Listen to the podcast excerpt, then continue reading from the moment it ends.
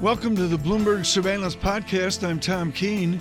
Daily, we bring you insight from the best in economics, finance, investment, and international relations. Find Bloomberg Surveillance on Apple Podcasts, SoundCloud, Bloomberg.com, and of course, on the Bloomberg.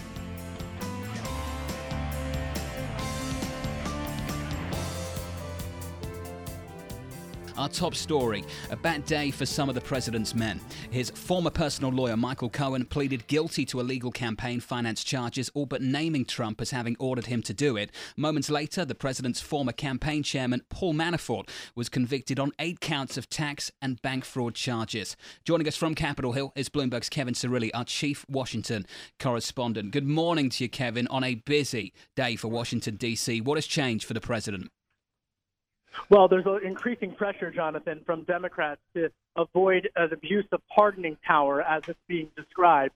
There's legislation in the uh, Democratic controlled Attorney General's office in New York that would close what they argue is a loophole for the president to pardon someone like Paul Manafort. Democrats up on Capitol Hill in the House and the Senate urging uh, Republicans to, to avoid the issue uh, by, by also joining them and, and avoiding having the president pardon them. Look, for the president's next 24 hours, he's set to have lunch with the Secretary of Defense and then have an awarding of the Medal of Honor later this afternoon. The president, while speaking last night in West Virginia, uh, uh, prior to that speech, uh, criticized Paul Manafort. Uh, criticized uh, uh, Paul Manafort in saying, or I'm sorry, defended Paul Manafort, but made no mention of Michael Cohen. So far, we haven't had really an official response from the President of the United States. Apart from that rally and heading to that rally, Kevin, what's expected in Washington, D.C.? What comes next? Well, when I speak to Republicans, they, they have echoed the president in the sense that they've said that there is no uh, evidence of collusion. Polls suggest that the base of the Republican Party is still very much behind the president in terms of uh, agreeing and echoing him when they say that the investigation is a witch hunt. In terms of what comes next, really it becomes whenever Bob Mueller wraps up his investigation. And I spoke with several sources yesterday, Jonathan, who said to me that this is a win for the for the special counsel's investigation because of the court documents that she read in the intro, which is essentially Michael Cohen says he was instructed by the only candidate he was working for at the time Donald Trump to provide those hush money payments. Kevin Cirilli, great to catch up with you this morning on a busy morning for Kevin Cirilli and everyone down in Washington, D.C. Joining us now from New York, I'm pleased to say that Kim Wallace joins us now, Eurasia Group Managing Director. He served in President Obama's administration as Assistant Secretary for Legislative Affairs at the Treasury Department. Kim, it's always great to get your insights, so let's begin with an extreme question. Does any of this, as it stands, incrementally impact the odds of the president staying in the White House? Good morning, Jonathan. I, I think it's premature to uh, take these uh, disparate acts, although they, they are coming fast and furious, and extrapolate out that far. I would say this that uh, the president is under pressure that's unique for presidents. He's not only multitasking on an array of transformative policy agendas, he's also now got to worry about a few different legal processes underway. That's going to tax his staff. It will tax, obviously, his legal staff, but it will more importantly make more reticent his partisans on Capitol Hill to venture out on any other policy excursion. So it's it's less whether or not, in my view, whether or not impeachment is around the corner, more whether or not Washington yeah. has become a risk to markets.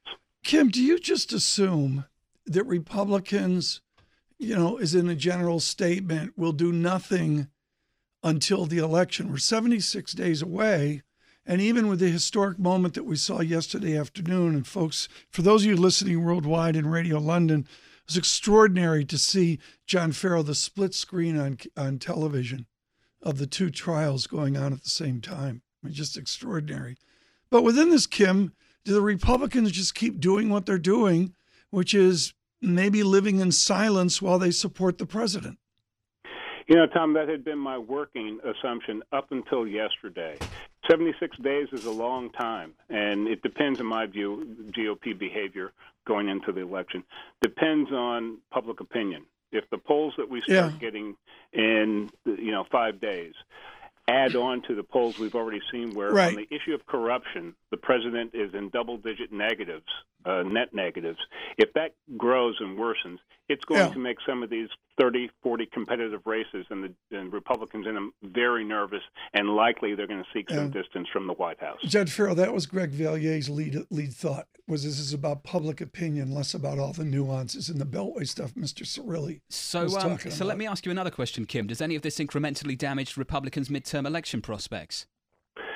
You know, Jonathan, they weren't bright uh, going into this, and certainly this issue of uh, corruption and the, the president's legal problems has been long enough. It hasn't affected the base of support for him. What we'll what we'll know retrospectively is whether or not it hurt turnout in the base, whether that is what they're telling pollsters about their support for the president doesn't show up on November 7th Yeah. when they actually have to go to the polls and vote for establishment Republicans who are different from the president. Kim, you brought up the markets, so I want to talk about the markets. Um, we caught up with Bob Doll of Nuveen Asset Management a little bit earlier, and he brought up two extremely imperfect parallels um, Nixon and Clinton.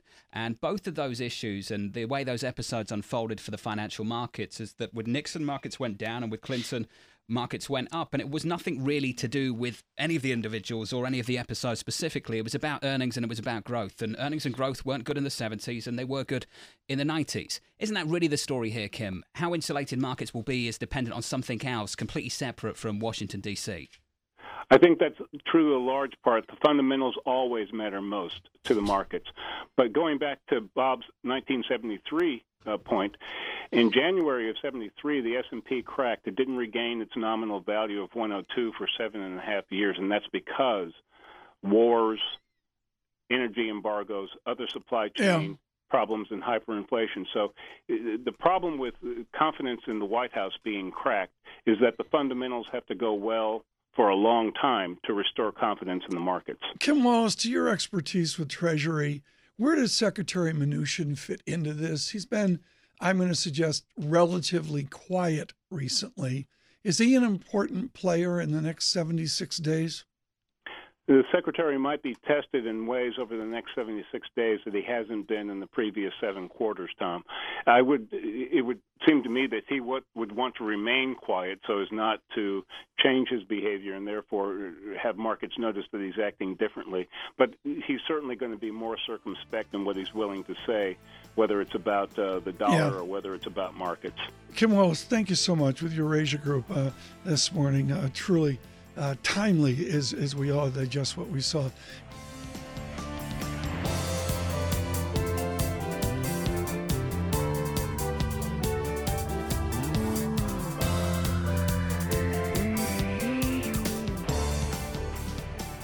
To that question, on Washington and the events of the last 24 hours, our interview of the day. Robert Ray is with us, which barely describes uh, his work on any number of cases. The attraction of Robert Ray uh, is the former uh, uh, the head of the Office of Independent Counsel. This after Ken Starr and with uh, Ken Starr is a number of cases he's been involved with, and all of this, Bob, came out of your work at Washington and Lee Law School, which to me is the most interesting law school in America. You went from Princeton down the Shenandoah Valley to this little, little school, which is a jewel of law. What does Washington and Lee, the history there, in that law school there tell you about the moment we witnessed yesterday? Well, uniquely, Washington and Lee, of course, uh, came largely into existence and was furthered as the result of a gift by President Washington. It's steeped in our history. So it, it, it, it travels all the way back to, Yeah. the, to the Revolution and before.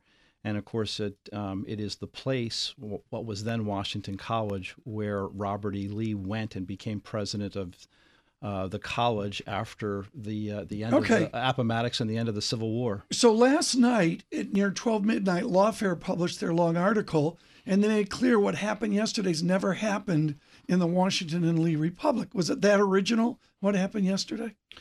It certainly was um, a significant moment. I'm not sure I would quite compare it to um, that date in 1974 when a slew of the, the president's men, meaning President Nixon's men, were uh, Archibald Cox you know, the- yeah. subject to uh, to indictment. Um, but having said that, I mean, obviously, you can certainly criticize and the fair criticism of the fact that the president uh, during the campaign uh, and thereafter surrounded himself with, at least in this instance, two very questionable figures. And it creates legal problems, obviously, for mm. the president as a result, yeah. at least in part of the, uh, uh, but particularly the, the Michael Cohen plea and, and whether or not, mm.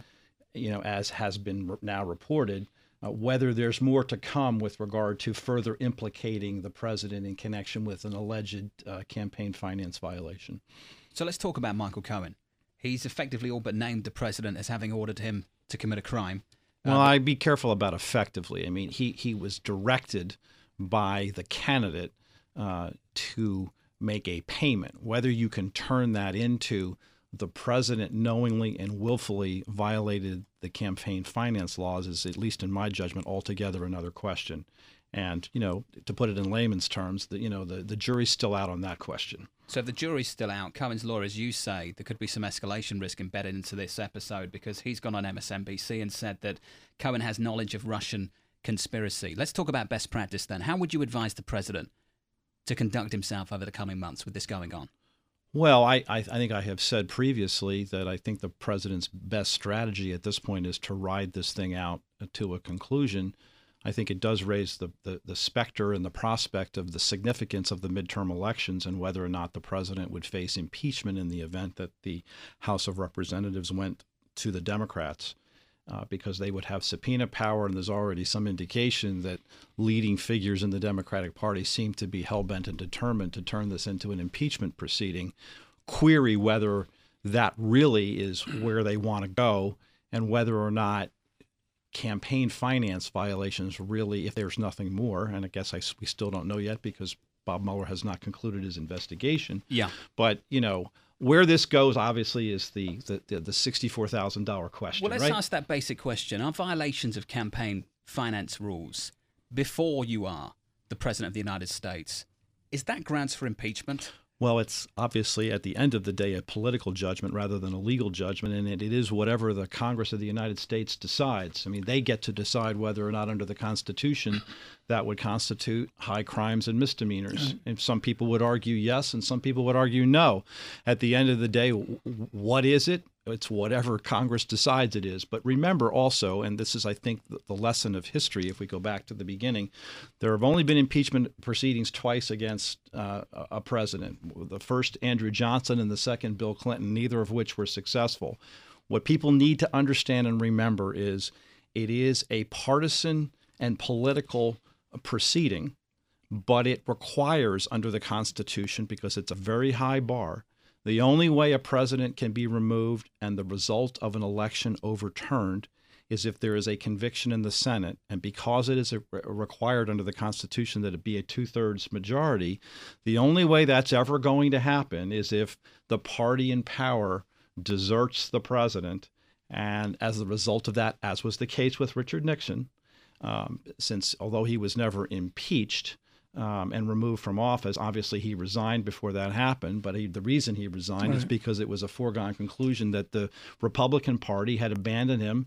And you know, facts being right, stubborn, right, stubborn things, um, they came to the conclusion that in fact he was involved in a conspiracy to obstruct justice. If you're just joining us, Robert Ray with us, uh, prosecutor is what his Wikipedia says, which barely describes his public service, including writing the actual reports on Lewinsky, Madison Guaranty, Uh, on Mrs. Clinton, Bernard Nussbaum, and others over the years. What does the media get wrong in their coverage? You are, like Mr. Mueller, total business, total grizzled legal.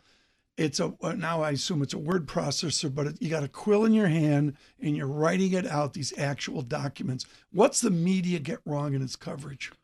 Well, there seems to be largely an overreaction to every single thing that comes out. I mean, we have you know, to do that, or they won't watch. Well, I guess that's. I mean, I guess that's right. But I mean, you know, a, a dispassionate prosecutor asks the question just because, for example, Michael Cohen says that Donald Trump directed him to make a campaign contribution begs the question about whether or not Donald Trump was knowingly in violation of the campaign finance laws. Mm-hmm. I mean, mm-hmm. one, you'd think about some very relevant considerations, not the least of which is hello, Michael Cohen was Donald Trump's lawyer. Yep. Donald Trump has an advice of counsel defense. I mean, I you know, I assume his defense is going to be listen, I asked Michael Cohen to take care of this, but I it's, never told Michael Cohen to violate the law. In any event, I'm not a lawyer, he is. I depend on his legal advice and I depend and relied on the fact that he wouldn't be engaged in a campaign finance violation. And Tom, as Bob points out, this is far more nuanced and complex than I think people appreciate. Just because Michael Cohen has committed a crime and admitted yeah. he's committed a crime and said the president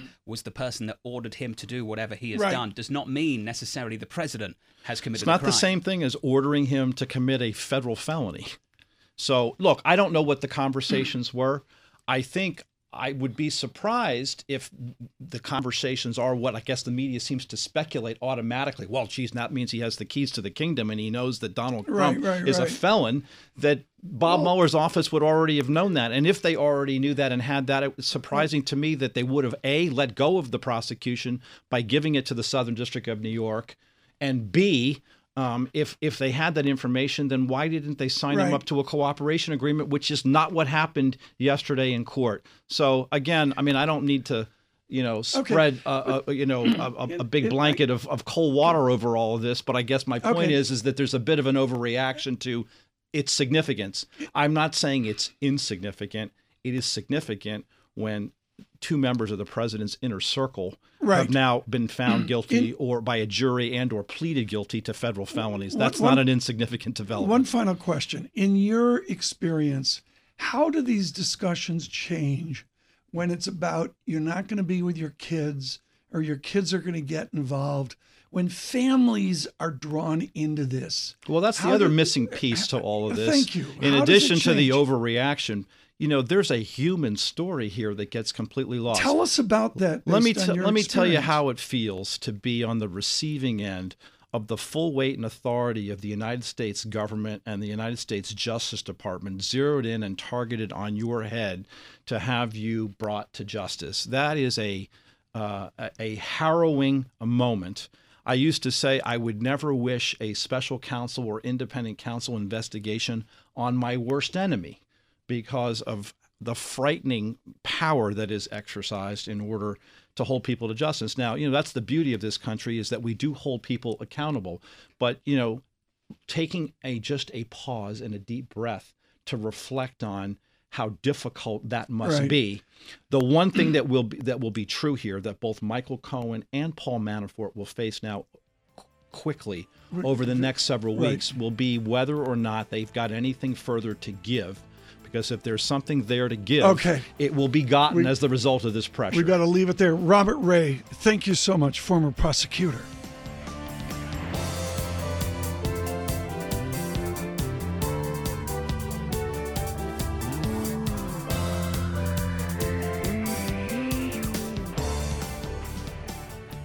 John, I want you to bring in our next esteemed guest, but I just want to say that he and many others need a massive and subtle victory lap for not once saying, stay in the market, have courage, but in this great bull market, just time after time after time. It's been an extraordinary run. Staying long and strong. Bob Doll, Nuveen Asset Management Portfolio Manager, he joins us now. Bob, great to catch up. It's a record run for the bull market, depending on how you measure it. It's a record high in yesterday's session, and it's still the most unloved bull market in history. Why, Bob? Yes, there are so many skeptics, Jonathan, as you well know, and bull markets love to climb those walls of worry. And the, the list of reasons to worry is long and seems to be increasing. Uh, you know, is the economy running out of steam? Is the bull market too old? Is the president not going to be able to govern? And the list goes on and on and on. And in the meantime, the economy's, last I checked, really good, and earnings are even better. And that's what moves stocks. I, last year, the most often question, question I got was, with Washington, D.C. such a mess, how can the stock market be so good? and my response is you answered your own question. Washington, D.C. does not move stocks, earnings move stocks. Yes, D.C. does things from a policy standpoint that can affect earnings over the long term, but, but you know that earnings story. The earnings story right now is pretty good, and it's juiced by a tax cut juiced by a tax cut, and you just wonder how sustainable it is. Do you take some optimism by how gr- good top line growth has been, Bob? Yes, we estimate of the call it 25% earnings growth in the first half of the year, about a third of it has come from extraordinarily top top line growth, which means the US economy is doing well in most pockets and outside the US, well it's frayed a little bit on the edges is pretty good as well and so the multinationals have some revenue growth. Uh, revenue growth is awesome. And you mentioned the tax bill. Thank goodness all this political noise is coming after that tax bill is in effect and that's the stimulus that we will enjoy no matter how these uh, proceedings uh, go. Where's your favorite sector? I mean, if if, if we're if we're rich I got to get in the market, I'm a sector uh, generator. What's the sector I want to be in right now? I will answer your question, but let me put a theme on the table, Tom, if I might, that I think is even more important. Owning companies as a U.S. investor that get most of their earnings from inside the U.S., therefore de emphasizing multinational earnings, has had major tails, tailwinds. The tax bill, relative economic and earnings growth, the mm-hmm. trade issue, currency, all of them have been supportive of that theme. So, question where do you find those names? A lot of healthcare names, uh, insurers, etc., tend to be more domestic. The retailers, here's Target with another wonderful earnings report. Uh, the retailers, mostly domestic uh, industry, they're the kind of places I would uh, park my money. Where are you seeing with use of money right now? I mean, you know, we came out of this and there were some real skeptics about investment and what was there's going to be a share buyback and dividend growth. What's the actual numbers that you uh, calculate with Nuveen every day? So, so we're, we're looking at uh, uh, we're looking at earnings growth peaking but earnings still being strong. I mean, a lot of people, oh, earnings growth peak, therefore the stock market's got to have trouble. No, no, no, no, no. If we go from plus 25 to minus 2, yeah, the stock market have trouble. Right. We're going from plus 25 to plus 18, plus 20. What are they doing like with that. the cash? they're taking the cash and reinvesting in their business. Capital expenditures up 15 to 20 percent, depending what series you look at. And yes, they're buying back stock. And yes, they're raising dividends because cash flow is so strong. They can well, do all the above. And M and A, buying the company down the street. There are lots of great uses okay. of cash when this is strong. And if we go to William Priest and free cash flow and, and, and use of cash shareholder yield, what's my yield on the market January 1st? I mean, if you look at use of cash plus cash dividend, what is it? Four, five, six percent all in yeah, day one. Four, four to five is our guess, um, but dividends are moving up because of the cash flow. Share buybacks uh, are, are, have increased, but as a percentage of the capitalization, not as much. Thank goodness corporate CEOs are more optimistic on their business and more willing to reinvest. So we'll take a dividend increase or a share buyback uh, in a company that's net free cash flow positive, but we much prefer reinvest in your business.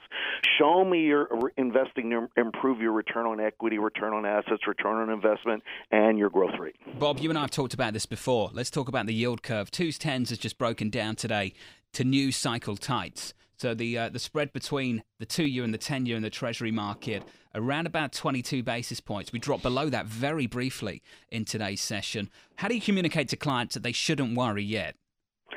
Because historically, when the yield curve narrows, it is because the economy is doing well, earnings are doing well, and the Fed is normalizing rates. Usually, a period when stocks do extraordinarily well. The yield curve began to narrow of, of, of note about a year ago and if I sold stocks based on that, I've been made a mistake. The yellow light doesn't go on for me until the yield curve actually inverts. And yellow doesn't mean I run. It just means I have a bunch of green flags, and I would add one yellow flag uh, to, in, in the mix of all the good things I look at. So watch it carefully. Uh, it's it's not a positive for the stock market, but not yet a negative. You know, Bob, you and I've known each other for years. Explain to those younger how original this cycle is and how you can stay invested. Because John Ferro and I are positive on Friday there will be gloom essays galore. Yes, there will be. Um, I, I guess to keep it simple, Tom, if you told, if you dropped me on the planet and told me that real GDP in the U.S. was three, the nominal GDP in the U.S. was five, the unemployment rate was below four, Yeah. and wage rate inflation was two point something, I'd say, wow, either you're lying to me or this is an unbelievable set of circumstances. What what what Bob, I got to stop the show, folks. What Mr. Doll just said there is so important, John. Just it's incredibly important to, to take all the noise away that we all live with, like AC Milan and Juventus. You- You're, take the you know, noise you are- away. You are the source of the noise and today. Bob seriously. Bob Doll nails it. Bob Dole, we've also got to say thank you to you. Bob, thank you for joining the show today. And My giving privilege. Blue Call us when you go time. negative. Movie, asset do, will management portfolio manager. We'll be talking to Bob long before he turns negative.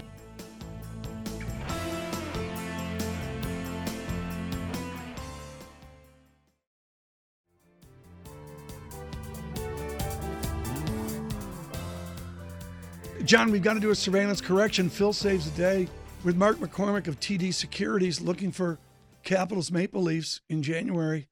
Uh, it's the Scotia Arena. Scotia Bank. Wait a second. Wait a Scotia second. Bank is the, you, is the you sponsor. called me out on air about calling it the stadium. the Garden. It's the Garden. and you're Maple Leaf Garden. But is it the garden or not? it will always be the Maple Leaf. It, it is. It is the Montreal Forum, right. the Maple Leaf Garden, Maple Leaf Garden, but it's sponsored now by Scotia Bank. This is the most Phil- complex correction It, it I've is- ever heard. This that's is not, what that's not millions even a of dollars are involved. That's not even a correction. They don't. They do this in Chicago. They don't. They don't. You know, it, it's it's it's the house of Stan did, Mikita. did someone email you annoyed? Phil was annoyed. Yeah, Phil sent me an email. Also annoyed is Diane Swonk because of she has Chicago. to listen to this. No, she no. Come on, Diane Swonk knows how sad I am, and we covered it a few weeks ago on the passing. Diana, the giant of the Chicago Blackhawks, Stan Mikita. He meant a lot to the city of Chicago, didn't he? He absolutely did. In fact, you know, I'm not a huge hockey fan, although I come from Detroit Yeah. originally, so you can imagine the hockey there as well. But one of my colleagues, a very long time ago, on all my Mac equipment, put a hockey puck, and I called him up and I said, "You know, it's still there as my screensaver is the hockey, at the, ho- the Wow. hockey stick with the hockey puck." And he laughed and he said, "That's just because you just don't know how to remove it." Well, Stan Mikita. but it's not Yeah. because I'm in Chicago. Particularly Stan Mikita with his contribution to the deaf community across Illinois Amazing. and America. Diane Swonk, we're looking at uh, a, an, a, an economy that is buoyant. John and I have heard interview after interview today saying it is about the economy. Where are we migrating to? A 3% run rate or will it be lower? Well, we'll see, I think, close to 3% in the second half of the year. It will move down a bit as we move into 2019. One of the big hurdles out there is some of the data that's coming out today and to see what's going on with housing. Housing has been a disappointment, we don't want it to be the, coal, the canary in the coal mine. It has been a laggard. We've seen a lot of foreign investment pull out of some of the major cities, which may be an opportunity for millennials trying to buy and unable to get to some of the price points that we've been seeing out there. But it is something that's been a rocky road is the housing market. That said, we still have momentum going into 2019. The other question is what's going to happen on the trade front. We've seen some cooling of heads on the escalation of trade tariffs. We hope that continues. That's very, very important because uncertainty regarding tariffs has already taken a toll on some plants and um, retailers, warehouses, and transportation industry plans in terms of their 2019 spend budgets on what they want to invest in the U.S. economy. Diane, at the moment, as you point out, though, the fundamentals of the US economy are really rather strong, and they're set to stay strong at least through the end of this year. The politics is becoming much more complex, and I'm just wondering how you think about the politics right now. What is the channel that the politics can feed through and infect the strength of the, this US economy? Do you think there is one? Uh, Certainly there is. I mean, politics is policy, the politics of uncertainty. That's one of the things that we're grappling with right now. I think the economy um, is very robust. We're getting an extra boost from fiscal stimulus. We may have to pay for that later on. In fact, I think we will. But I never begrudge us a great economy or a better economy, and that's something that we have to embrace. What I worry about is the uncertainty surrounding what comes next, the uncertainty about where policy will go, who will make the decisions about policy, how those decisions will be executed. It. All of those things do play into long term plans by companies, and we're also short term oriented in terms of what happens quarter to quarter. But over the longer term, we have a world in which we've seen many mm-hmm. populist leaders rise.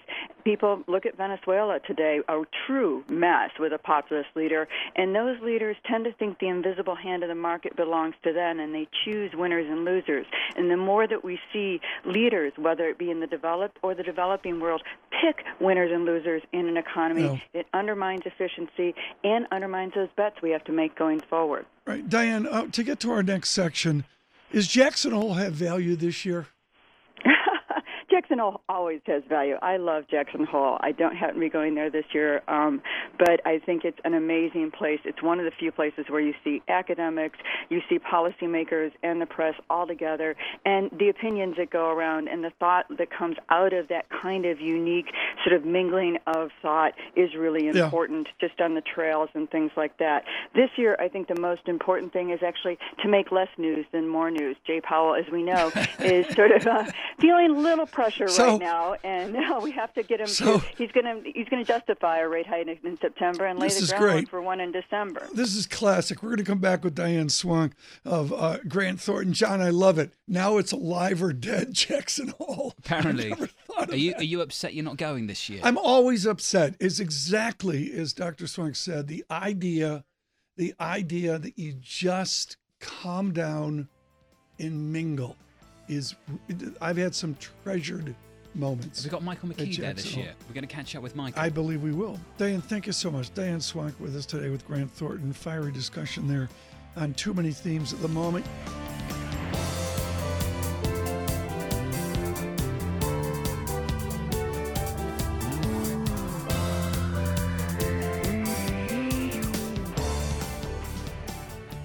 What's so wonderful, folks, about what Mr. Rubenstein is doing with peer to peer. It's not just easy layup conversations. Right now, anything, for example, with Tim Cook of Apple, well, you know what? It's one big victory lap. And that is not the case with your guests uh, this week. Um, I was amazed, David, at looking at United Airlines stock, the terrific performance over the last decade. And yet, for Mr. Munoz, Oscar Munoz, this has been a fractious era, hasn't it? It's been difficult for him for a couple of reasons. Uh, when he first took over the job, within a month, he had a heart attack. He then had a heart transplant at the age of 52. Mm-hmm. So he is a vegan, a marathon runner, and all of a sudden he has a heart attack, and not only a heart attack, a heart transplant. A week after the transplant, he's back at work, and uh, so he had to overcome that. But he also had the challenges of of uh, of, of people being dragged off, someone being dragged off the airline. You probably remember that. And uh, that was a very um, unfortunate incident that they've now apologized for and corrected their procedures. And also, they had some animals die on uh, on, on board, and they corrected the procedures for that. So um, he's, but the stock has done well, and as you know, uh, all airlines have done reasonably well, but United done particularly right. well. And I think Oscar is a really, really good manager. He came from a complicated environment. He was one of eight children grew up in, a, in Southern California, was a long-haired hippie um, surfer by his own description. Got into Harvard, but didn't think he would fit in there, and stayed at USC. Went to Pepperdine uh, Law School eventually, and then worked his way up at CSX and other places. But then, when an emergency arose at United Airlines, he came in as a board member to be the CEO, and then he had his health challenges. David, I can't wait to hear this interview. I'm particularly interested uh, in what Mr. Munoz's uh, view on support animals is, and sort of this trend where everybody yes. in, and their mom is bringing a peacock on board uh, to sit next to them and provide yes. them comfort. what do you say about that? Yes, he describes. Well, he describes how um, many people are used to the idea of bringing a support animal on who might be a dog and some have brought on other animals. And one person brought on a peacock, which is hard to see how that supports uh, you. But the one that he describes as probably the, the, straw, the straw that broke the camel's back is an emotional support animal had to have its own emotional support animal on the plane. So the person brought on is an emotional support animal, and that animal had its own emotional support animal. At that point, they realized see, they had to see, change the rules. Le- oh Lisa, my God, I'm this, dying. This is amazing. Uh, you know, and just so everybody knows, I've never done this stunt. Vet Bill loves to travel, but the problem is Bloomberg has me back, Lisa, in deep economy on United Airlines, and Vet Bill will only go up with Rubenstein in yeah. first class. well, I love Well, that. I love um, the idea of that. I mean, I guess David, I so lo- I haven't. Go I, ahead. don't- I you know I, I've never actually seen an emotional support animal need its own emotional support animal, but I guess it's a growing problem in our country. Yeah, well, I mean, I've heard of actually animals being put on Prozac. Uh, actually, um, I knew of a couple whose dog was somewhat depressed, and they put the dog on Prozac. So uh, it's a logical step to you- have. Ask, change, change, it's a logical step. do a step to. uh, Segui here. Do a Segui here to something germane. All right, David. Uh, I'm, I'm really curious to know. I mean, going forward, what the big challenges are for him, and uh, did he talk at all about what he's doing going forward, or is he done? Is he just enjoying the sweet life? Well, the, the, the, challenges that all airlines have is, is this: they they really depend on the price of oil being a big factor, and airlines have made a lot of money in recent years because oil prices have been low, and therefore gas prices have been low. As oil prices come up, it's going to be more challenging. It's interesting to think about this: all the things that airlines do to get you to go on their planes. Um, you know, uh, uh, you know, miles, mileages that you give you in mileage clubs, um, nice lounges. They might give you better food. In the end, the only thing that really matters, he says, is price and um, availability of time. In other words, all the other things are nice, but in the end, price is the most Right. important thing, and then your your availability. So, uh, and price is going to be a factor for all these airlines because as, as oil prices go up, they don't have the ability to really cut costs that Yeah. much. So it's a, it's a bit of a challenge. David, I've got to ask this question of historic import. And I say this, folks, with exceptional interest in the fact that Mr. Rubenstein, one and two years beyond Watergate, served as chief counsel for the United States Senate Judiciary Committee's subcommittee on constitutional amendments. David, that means you and I have a collective memory of other challenges for the nations. Right. Simply, At- right. Attorney Rubenstein, your thoughts on what this nation observed yesterday afternoon. Well, it was a surprise to many people that both of these events happened at the same time. Um, as we learned from Watergate and other complicated things in our country's history, it's hard to make a judgment on day one because what you think is going to happen on day one doesn't actually happen on, you know, 30 days out or 60 days out. So I wouldn't prejudge what's going to happen, but it's clearly uh, an episode of uh, a teaching moment for younger people who haven't lived through these kind of things. And I just wouldn't rush to judgment about what's going to happen, but it's clearly something that uh, will have an impact on the way our government operates. I just don't know what the outcome will be, Yeah. and I hope it'll be the best for everybody. Well, David, can you connect the dots from Washington D.C. to Wall Street, given your experience in Carlyle and, and as a, as a longtime investor? You know, how when does this start to filter down to the economics of this country? At what point does this become more Right. than just Washington D.C. noise? As long as the stock market is in pretty good shape, as long as the economy is growing at the pace it is, I don't think you're going to see big political problems in Washington, D.C. Um, if the stock market were to go down, the economy goes into a slower growth or even low growth, no growth mode, then you'll see the politicians in Washington, I think, doing different things. But right now, the economy is pretty good, and uh, we're growing at a, bigger clip than people expected. So I just don't think you see it right now. But you know, I think things will change if if the economy falls uh, before the let's say the November elections, it'll have some impact in the elections. But the economy is as good as it is now. I'm not sure it'll have the impact. The events of yesterday have the impact that that, that a, a weak economy would have. Uh, David, then bring us forward to what that generation would be doing in Washington now. And I think of the great Abe Ribicoff of Connecticut. I mean, they were, it was a different Capitol Hill during Watergate and after Watergate when Yes. you served, wasn't it? Yes. And when I worked in, in Capitol Hill in the late uh, mid 70s, Democrats and Republicans did talk to each other, and Democrats and Republicans did work to get legislation together. Um, there have been some signs of progress in that regard, though, lately. As you probably know, the appropriations process seems to be working. We haven't had a full set of appropriations bills passed in the regular order for about 15 years or so. Now it looks as if Congress might actually pass all the appropriation bills on time. That would be good. I started a program a few years ago, very modest in impact, probably on the, what I'm talking about. Bring Democrats and Republicans together, I host a dinner on, on Capitol Hill once a month. I bring in a great American historian like Doris Kearns Goodwin or David McCullough, yeah. interview them in front of members of Congress, and members of Congress use that as a way to socialize people from the opposite party. And they tell me that Right. Today, they hardly ever get a chance to talk to people from the opposite party because this situation is not very good for that now. And this has no press there, no media, there's no fundraising. So you know, a lot of different things are being done in Washington to try to bring the parties together. Hopefully, uh, we'll be able to have a, a, a, more bipartisan approach in future years. David Rubenstein, thank you so much for joining us uh, today from his travels in Switzerland.